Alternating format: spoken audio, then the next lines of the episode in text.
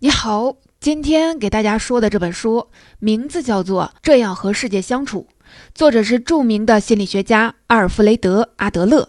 阿德勒是一个犹太人，一九三七年去世，距离现在已经八十年了。他生前和弗洛伊德共事过一段时间，和弗洛伊德既是朋友也是对手。后来他创造的理论和弗洛伊德有冲突，两人也就分道扬镳了，各自在自己的理论学派上发展。他创造的这一分支叫做个体心理学，就是我们现在最流行的社会心理学的鼻祖。社会心理学大家应该都熟悉。各个大学里，不管是必修课还是选修课，都有社会心理学课程。它主要研究人在社会环境影响下的心理活动，这也是这一学派和弗洛伊德学派最大的区别。它更注重人格的整体性，不像弗洛伊德把人格分成了自我、本我、超我，他更擅长从整体去研究人的行为。这本书是阿德勒去世后出版的，是一本合集，里面收集了阿德勒一生重要的思想，包括怎么样对待自卑感，家庭对一个孩子有什么样的影响，怎么培养社会兴趣，怎么样融入社会，这些问题在这本书里都有详细的解释。如果你总是害怕和陌生人说话，总是觉得和周围的事物格格不入，总是缺乏安全感。根据阿德勒的说法，这很可能是在童年的时候留下的阴影。下面我们就挑阿德勒思想中最重要的三点，即我们和世界的关系、自卑的起因和如何增加社会兴趣这三个点来说说本书的内容。先来看第一点，我们和世界的关系。阿德勒认为，我们每个人在生活中的一举一动都是对别人的表演。这个表演中包括了自己的生存模式、生活风格。你看到的世界是什么样的，你就会做出相应的反应，形成相应的生活风格。他认为，早期的生活风格在三到五岁的时候就已经基本形成了，所以我们能从一个小孩子的行为预测出他将来的生活风格。阿德勒比较相信我们中国人说的“三岁看大，七岁看老”。在这里，作者给我们总结出了四种常见的生活风格。第一种是支配统治型，从名字咱们就能看得出来，这种人的风格就是喜欢支配和统治别人，会通过控制别人获得满足，认为我能控制你就说明我比你厉害。比如，我们经常见到这样的场景：一个小孩想要买路边的零食，但是他妈妈怕不卫生，不给他买，于是他就在大马路上打滚撒泼。你可别小瞧了这种行为，虽然他没有用强权打击，但是他这种手段就是在试图的控制这位妈妈。如果这时候这位妈妈妥协了，或者是习惯性的妥协了，那就会给孩子一种想要不断控制别人的冲动，这会形成他以后和别人相处的行为风格。这种支配统治型的人格和我们所说的领袖型的人格还不一样。领袖型的人格是通过正当的方式鼓励合作，让别人主动的愿意跟随你、支持你。这个就不是了，这个是强迫你、威胁你，总之就是用你不喜欢的方式来让你服从。第二种是索取型，这种人做什么事情都很被动，从来不知道“主动”这两个字怎么写，就希望有人给他什么都安排好了，他就等着吃现成的。比如说，大家一起吃火锅的时候，就有人干坐着也不帮忙，就一直问熟没熟啊，只顾着自己吃。这种喜欢坐等吃胜利果实的人，很明显也不会很受大家的欢迎。这种人在那种什么都包办的家庭中比较容易出现，因为从小要做的事情都被家里安排好了，吃饭张嘴，穿衣伸腿，完全不用自己去主动做事情。等走出家庭之后，还是会继续的用这种方式向别人索取。他们自己还往往意识不到自己有什么问题，觉得别人对自己好都是应该的。第三种是回避型，这种类型的生活风格也挺常见的，就是没有信心，不敢面对生活中的问题，遇到点什么问题就习惯性的选择逃避，还死要面子。比如说，我觉得这个项目太困难了，自己估计完不成，完不成了就会觉得好丢脸啊。那怎么办呢？干脆扼杀在摇篮里，我不去做不就得了？比如说想拿一个资格证，但是这个证的过关率好低，要是没考过怎么办呢？付出努力还没考过，那就说明我是一个笨蛋了，还是不报名了吧？这样别人问我为什么没有证呢，我就可以说是没报名，总比报了名没考过听起来要好听一些。因为报名是选择问题，但是没考过就是能力问题了。第四种是社会利益型，这种风格的人能够与别人合作，有着亲社会行为。通常小时候家庭成员相互的理解尊重，有着和谐家庭氛围的人会有这样的生活风格。这样风格的人主要表现就是喜欢跟别人打交道，热心，会为他人考虑，照顾别人的感受。这也是作者认为最健康的一种生活风格。这四种行为风格在平时可能表现出来的差异并不明显，但是在遇到困难的时候就会表现出各自的特点。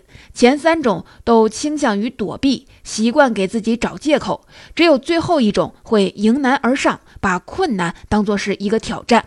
而这些风格的形成，大多数都是在很小的时候就和家里人的关系中就形成了。第二部分，自卑感与追求优越。我们与世界相处，免不了会遇到各种各样的苦难。面对苦难，人会有不一样的应对方式。这种应对方式的差异是怎么出现的呢？阿德勒认为，主要是对于优越的渴求和对自卑感的抗拒。自卑和追求优越是成对儿出现的。我们每个人或多或少都有着自卑心理。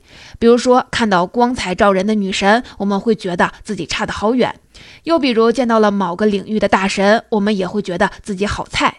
但是这个并不一定是一件坏事儿，因为正是这种感觉推动着我们超越现在这个不完美的自己，向着更好、更强大的自己前进。从这个方面来说，自卑反而是我们进步的动力，最终让我们达到卓越。自卑是有两种程度的，一种叫自卑感，一种严重的叫自卑情节。自卑感不是病，自卑情节就是一种心理疾病了。自卑感是我们每个人都会存在的一种复杂的情感，可能在遇到某些我们不擅长、不熟悉的事情时，这种感觉会比较明显。而在我们做自己拿手的事情的时候，这种感觉就不存在了。比如说，我对着自己喜欢的人紧张到说不出话来，觉得自己配不上人家，但是我和其他的朋友都能正常的聊天儿，那就不能说我们是一个有自卑情节的人。自卑情节是一种过度、过分的自卑情感。就像一个人做什么事情都是往后缩，都觉得自己不行。在生活中，只有极少数人是真正的有自卑情节的，需要进行心理疏导。所以，我们平时说的很多情况都是第一种的自卑感，就是一种心理的平衡被某些人、某件事情打破了。比如说年底的考核，部门同事都是 A，只有自己是 C，这种落差就会打破我们的心理平衡，让自己觉得尴尬。在我们受到挫折、产生了自卑的情绪之后，可以通过转化为动力实现补偿。这个过程大概是这样的：心理平衡被打破，产生自卑感，通过补偿建立优越感来抵消自卑感，强化优越感。这里的补偿也有两种方法，一种就是死磕到底，哪里不会练哪里。就比如说那些残奥会上带着假肢跑步的运动员，以前口吃的演说家等等，都属于这一类。还有一种就是从另外的方向补偿，比如说我不擅长和人交流，就可以去做一些科研创作的工作，这些工作和人打交道的少。如果是一个特别善于表达的人。就去做销售、教师这样对和人交流多一些的工作。再比如，有些人有身体的残疾，就从事脑力活动。比如说，大名鼎鼎的霍金，没有手脚的演说家尼克、胡哲等，都是那些有着先天不足的人，但是通过其他的长处来补偿自己，让自己在总体水平中与大家均衡。这种补偿心理有些时候是好的，但也有跑偏的可能性。一种就是自暴自弃的退缩反应，一种就是过激反应的过度补偿。过度补偿是过分放大某一方面的成功或者是长处，其实是掩盖了真实的自卑心理，并不是正视自己的问题去改正，而是从别的方面来证明自己可以。比如说，游戏上瘾的人，很多是因为学习或者是工作不顺利，就到虚拟的世界中打怪升级，获得称号和奖励。在学校喜欢打架的孩子，也是通过欺负别人来获得我很厉害的错觉。了不起的盖茨比中，盖茨比就是因为在女朋友面前觉得自卑，产生了追求卓越的动力。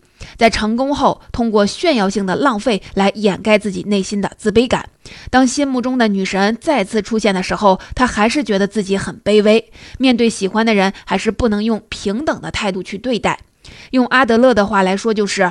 这种争取优越感的动作，总是朝向生活中无用的一面，真正的问题却被遮掩起来，或者是避而不谈。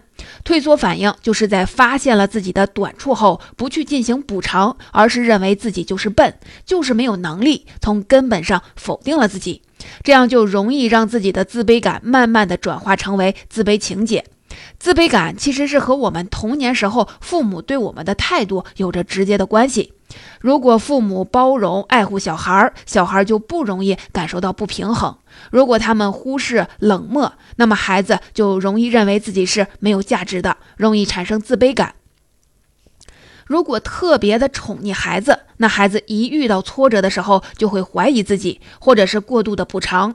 比如一个小孩子。他的妈妈经常说：“隔壁的小明学习那么好，你看看人家。”这时候，小孩就会产生自卑感了，觉得我就是个笨蛋，妈妈不爱我。如果妈妈说的是：“隔壁小明虽然学习好，但是你也很努力了，妈妈相信你能做好。”这时候，这个小孩就会产生优越感，妈妈是爱我的，我只要努力就可以超越别人。所以，自卑感带来的大部分的怪异行为，归根到底都是因为缺爱。小时候的环境没有办法选择，也不是每个父母都会正确的教育孩子，他们都是用自己觉得最好的方式在教育。有自卑感的人意识到了这一点后，就可以试着让自己忙碌起来，用真正的成绩去建立自己的自信。在自卑这件事上，只有自己救自己，别人是没有办法的。接下来，我们看看怎样追求优越。人天生就有自卑感，也天生就有追求优越感的本能。但是追求优越也有两种，一种是与社会共生的优越，一种是追求个人的优越。阿德勒非常强调社会文化在个人发展中的作用，他认为与社会共生的卓越才是真正的卓越。因为虽然我们是独立的个体，但是就算我们某个人再牛再厉害，也不可能脱离社会存在。我们的成就都是建立在现在社会已有资源的基础上的。这种优越感是对比自己，发现自己有进步，发现自己对社会有所贡献，就和我们所说的纵向比较有点类似。之前我们也说过，如何建立自己的自信，是拿自己和以前的自己比较，而不是拿自己和别人比较。同时，别人对自己的敬佩也是我们优越感的来源。这个很容易理解，谁都希望得到别人的肯定。同时，优越感还有唯一性，这也是我们核心竞争力的重要部分。既可能是我们在自己专业领域的技能，也可能是我们独特的性格，也可能是我们之前的特殊经历。总之，都是别人没有的东西。这是追求社会共生的优越。我们再来看追求个人的卓越。这种方式简单点来说，就是通过打压别人来获得快感，或者是通过炫耀来获得关注，通过抨击别人让别人不爽来让自己痛快，忽视了别人的需求，也不顾及别人的感受。比如说那些喜欢做一些过激行为的哗众取宠的人，目的就是为了让大家关注自己。这样的追求优越，其实叫做优越情节，就是为了显眼而显眼，为了优秀而优秀。觉得快乐的方式，就是让别人一下子感到自卑和不高兴。上面我们说了自卑和优越到底是怎么一回事儿，怎样利用自卑和怎样正确的追求卓越，做好这些，我们就可以让自己的心理达到平衡。这是阿德勒思想中很核心的一部分。他写过的那本著名的《自卑与超越》，就是专门论述这一部分心理活动的。如果有这方面困扰的朋友，可以去看看那本书，会对你消除自卑感和建立真正的自信大有好处。下面我们来说说阿德勒思想中另外一个非常重要的概念，就是社会兴趣。他认为，一个人产生任何的病态心理的根本原因就是缺乏社会兴趣，比如说孤独、缺乏安全感、习惯性的逃避、犯罪、吸毒等等，这些都是因为这个人没有意愿进入社会。那到底什么是社会兴趣呢？作者认为这个其实是很广泛的，像合作、互相帮助、人际关系、热情等等正向的内容都是。就是一个人认识到自己是社会的一份子，愿意参与到社会活动当中，而不是活在自己那个狭窄的世界里。那这种兴趣从哪里来呢？作者认为，社会兴趣最初的来源就是母亲，因为婴儿初期时候接触最多的就是母亲。如果母亲给孩子一定的自由，适度的关爱他们，那么孩子将来就会有正确的社会兴趣。如果母亲特别的溺爱孩子，什么事情都帮他做，不让他受一点苦，那将来孩子的受挫能力和独立能力肯定要受影响。就比如说前几年有新闻说，大学生用快递把脏衣服寄回家里，洗干净了再带回来，这就是溺爱，会产生很严重的后果。就是这个孩子会对生活失去兴趣，他感受不到自己努力获得成就的快感，也感受不到参加社会活动的充实。长大后很容易就成为社会的边缘人物。还有一种是放任，什么也不管不问。这种情况也容易让孩子对外界的事情提不起兴趣，因为他们分不清什么是生活的重点，就容易被网络游戏这些特别吸引人的东西诱惑。他们本身抵抗诱惑的能力也非常的差，长大后经常出现暴饮暴食这些情况。那怎样培养社会兴趣呢？社会兴趣和咱们人生中的三件大事儿有着很大的关系。这三件大事儿处理好了，社会兴趣的发展就会顺利得多。这三件事情分别就是工作、生活、爱情。三件事情都比较顺意的时候，就更容易获得良好的社会兴趣，就能更好的和外界相处。自己喜欢的职业和工作会让我们干活就更加的有兴趣，把工作当做是一种乐趣，玩着玩着就把活给干了。试想下，每天都做着一点都不喜欢的工作，怀着上坟的心情去上班，哪能做好工作呢？一份好工作会让我们感受到自己对社会的价值。就比如我现在就帮助大家更快速的获得知识，我就非常喜欢这种有意义的工作。在工作中，我也常常的感到很快乐。还有就是生活，这里主要指的是参加一些社会活动，比如参加一些业余爱好协会，和朋友多走动、多交流等等。我们除了可以在这里 get 到一些新的技能，更多的是学会跟不同的人用不同的方式交流，能有更多的机会结交更多的朋友。爱情就更不用说了，大家天天都感叹着冷冷的狗粮在脸上胡乱的拍，可见有一个喜欢的对象是一件多么幸福的事情。在这里，作者教给了我们三招，去辨别怎样找一个靠谱的对象。第一，这个人能与别人维持着长久的友谊，说明是一个可以靠得住的人。第二，这个人能对自己的工作很感兴趣，那他的未来就不会差到哪里去。第三，对伴侣比对自己更有兴趣的人，就不太是以自我为中心的人，这样的人会关心人。还有几个妨碍产生社会兴趣的原因，分别是生理缺陷和忽视。有生理缺陷的人，外界总是不可避免的用有色的眼镜去看待他们，所以如果内心不是特别的强大，就很容易受到别人的影响。忽视也是一样。有的人因为被人忽视而觉得自己没有价值，从而变得自卑，就用一些反常的行为来引起他人的注意。比如说，小孩会习惯性的生病，因为一生病，大家都会围着他转。所以，经常被忽视的人，就是存在感太弱的人。在不断的追求自己在别人眼中的地位时，他的行动一定会变得很畸形，犯错就在所难免了。所以说，存在感太弱的人是危险的。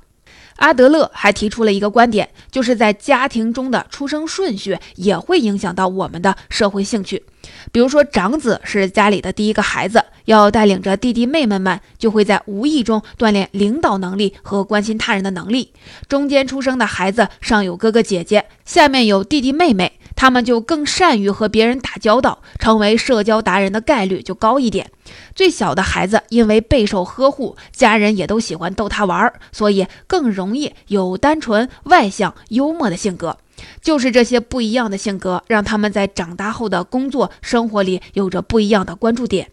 这些早期就形成的行为风格会影响一个人以后的生活。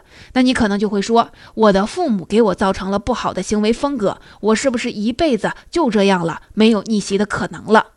当然不是，因为我们有着自我创造性，我们可以改变自己。也就是我们上面所说的自卑和补偿。如果你因为各种各样的原因对自己的人生风格不满意的话，还是有很大的空间可以提升的。